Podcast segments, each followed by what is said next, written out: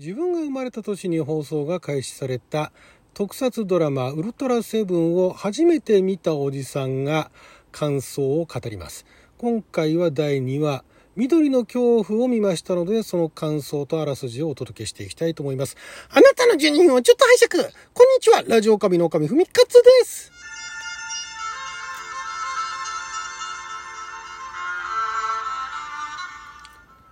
ウルトラセブンあらすじ語りでございますけれども、前回ね、とりあえずいっぽんやってみて、えー、まあ一部からですね、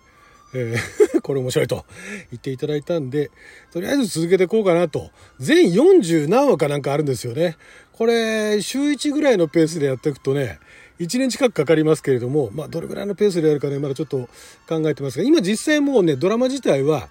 はちわ、きゅうわぐらいまで見てるんですけどね、いちわずつあらすじとですね、その感想をお届けしていきます。ネタバレですのでね、まあ、ネタバレでも、まあそれネタバレした上でご覧いただくもよし、まだ見てない、これから見てから聞きたいという方は、まずはドラマの方ですね。私はちなみに、つぶらや、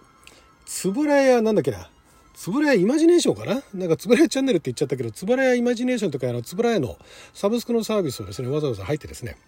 見ております。だいにわ緑の恐怖、これね、これもね、お話自体は面白かったんですけれども、これ子供番組のね、子供番組って別にあの分けて考えてもね、あの、まあ、子供向けっていう風に意識するよりもちょっとね、大人に向けてもね、大人受けするようなドラマをあえてその子供が見る時間帯にね、あのぶつけるっていうのはそれはそれでいいと思うんですけれども、あのね、面白かったですよ。面白かったんですけど、まずいちわめからして、いちわのお話ししましたけども、ウルトラセブン出てきたけど巨大化するのほんと一瞬で、変身したと思ったらあっという間に等身大になって ユーフォー の中入ってね、助けに行って、で最後また一瞬巨大化して ユーフォー をね、あの圏外、地球圏外に持ってってミーッってやってボカーンって爆発したぐらいなわけですよ。ウルトラセブンだからあんま目立たないんですよね、いちわね。で、あ、まああれかと、あれがウルトラセブンか、わーっつってわかるぐらい、もう一瞬ですよ。で、だいにわ。だいにわが、またこれがね、これだいにわかと。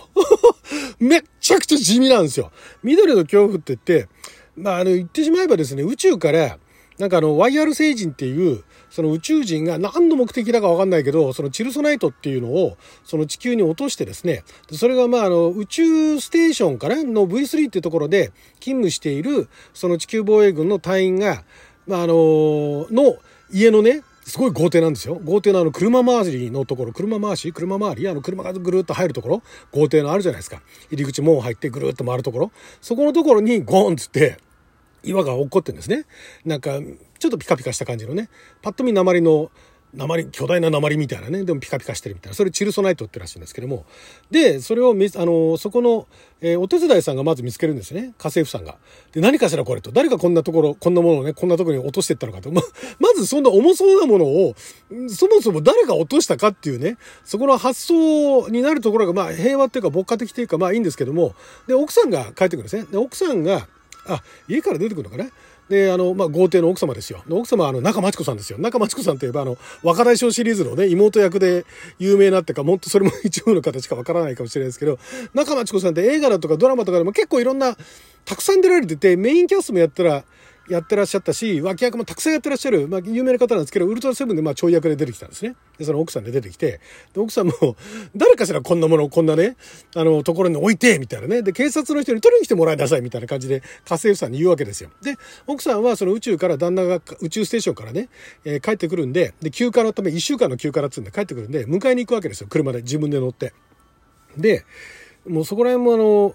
まあなんかのどかなね、その昭和のね時代、こんななんかあのこういう光景もあったのかなと、まあそんな大きな岩はあの庭にはね落っこちはしないけれどもそんな光景もあったのかなと。で、えー、そのまあ奥様がその車で旦那を迎えに行ってる時に、その家政婦がなんかそのあれですよ、その岩を見ているとポンポンって後ろからぶっちょずらして郵便屋さんが肩叩くんですね。そこもなんかちょっとオカルトチックな見せ方で、多分ね見てた子供はドキドキしたと思うんです。何が起こるんだろう、何が起こるんだろうって結構引っ張っていくんですね。でぶっちょずらしてね、もうほんとなんかあの意味深な郵便屋さん、結論から言うと全然その郵便屋さん普通の郵便屋さんだったんだけど、小包でつってぶっちょずらして渡すんですよ。絶対宇宙人だろっていうような感じなんだけど、全然関係ないらしいんですね。でその小包の中にはまあ後でお話しますけれども、その大きな岩と通じるものが中に入ってたんですね。で、その宇宙ステーション ブイスリー から一人で帰ってきたんですよ。石黒隊員っていうのがね、一人で休暇取りに来たんかいと、宇宙ステーションどれぐらい勤務してるのかと。ちなみにあの地球防衛軍はさんびゃくにんぐらいの体制でね運営してるらしいんですけれども、全員全部でね。で、その宇宙ステーションから一人で休暇取りに帰ってきて、休暇どれぐらい取れるんですかって言ったらいっしゅうかんぐらいだなって。さすがに短いねえな、厳しいね地球防衛軍はとか言いながらね、微妙ですよねいっしゅうかんの休暇は長いかもしれないし短いかもしれない、まあだからずっと宇宙にいるってことを考えればいっしゅうかんは短いっていうところかもしれないですけども、でそこで、えーまあ、地球のバカンスをねエンジョイしてしてくれっていう風にね桐山隊長が言うわけですよ。もう当時からそういう、当時だからむしろそういう言い方が流行ってたんでしょうね。地球のバカンスをエンジョイしてくれっていうね、もう今は言わないですけどなかなかね。でそこで奥さんがあのちょうどだから、えっと、奥さんが迎えに来るはずなんだけど遅いなっつって、ではダンが送ってきますよ、ポインターで送ってきますよって言うんですね。でそうするとちょうどそこに奥さんがやってくるんですけど、奥さんがね途中で車が縁故しちゃったのって、もう縁故って久しぶりに聞きましたね。エンジン故障ですよね確かね。え違ったっけ、縁故って確か車が縁故するってね、エンストじゃなくて縁故するっていうのは確かエンジン故障じゃなかったかなかなんかで、ね、まあ、いわゆる車が故障したから来られないっつって、でまあ方法の手でやってきて、じゃあまああのダン君にねポイントで送ってもらおうって言ったら、私も行くって言ってアンヌ隊も行くんですね。アンヌこの頃もうだいにわなんですけど、ダンダンって言うんですよね。もう下の名前で呼びかけるって、そんなに親しくなったのかとそれででその送っていくんですけども、その、えー、石黒隊員の豪邸のところにあるそのでっかい岩見て、これはチルソナイトだってウルトラセブンは気づくわけですよ。諸星団はね目光らせてね、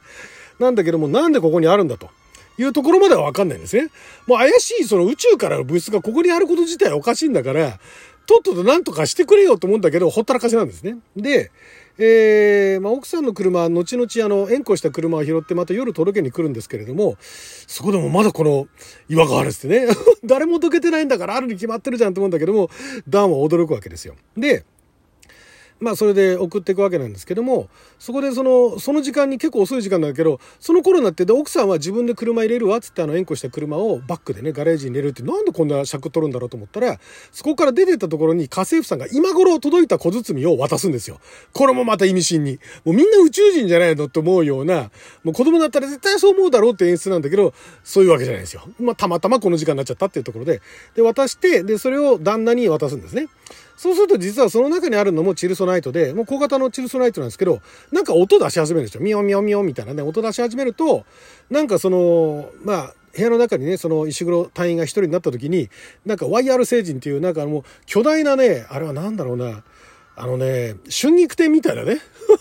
なんか植物星人みたいなんだけど、パッと見春菊天なんですよ。なんかちょっと美味しそうな感じする、春菊、巨大な春菊天みたいな感じに変身して、で、夜の街に繰り出すんですよ。で、そこで、なんかもうすごい典型的な酔っ払い。あの、片手にあの、小ず、あの、お土産かなんかで、あの、ぶら下げて、千鳥足で歩いてたとこに、そのワイヤル星人がわーってやってきて、ギャーって言って、酔っ払いも驚くんだけど、ワイヤル星人からプシャーってなんか謎の透明な液体出して、で、その男は倒れるんですね。で、そこで倒れて、どうしたんだっつって、あの、夜中、あの、見回りをしていたダンとアンヌがね、真夜中、何やってんだって感じなんだけど、見回りしてて、したら倒れてるからってんで、で、救急車で送ろうとすると、なんかね、その、あ、違うか。救急車で送るのはその翌日だ。その、酔っ払いが、吹きかけられた酔っ払いが、結局ね、人間生物 X っていう、その、小ぶりのやっぱりワイヤル星人みたいになっちゃうんですね。で、そんなようななってて襲ってくるんですけれども、そんな人間が、毎夜毎夜そのワイヤル星人が夜歩きしてって、どんどんどんどんその人間生物 X っていうのができてきて、で、これが、えーまあ、あの社会を混乱させるわけなんですけれども、その怪物がまた他の人間を襲うと、そいつも怪物になるとっていうことが分かって、で幹部ももう有料アクセス、あの地球防衛軍のこのままだと、ね、数ヶ月で全人類が化け物になってしまうみたいなね怪物になってしまうっていう。まあその当時の人口は今の半分ぐらいですからね、世界の総人口は。とはいえね、数ヶ月でそんなになるんだっていう、まあ、計算なんですが、でワイヤル星人の狙いよくわかんないんですよ。とりあえず街に出てどんどんその人間生物 X を増やしていってんだけれども、ただ、えー、と途中でそのだから人間に気づかれて、で妨害されるんですね。でそうすると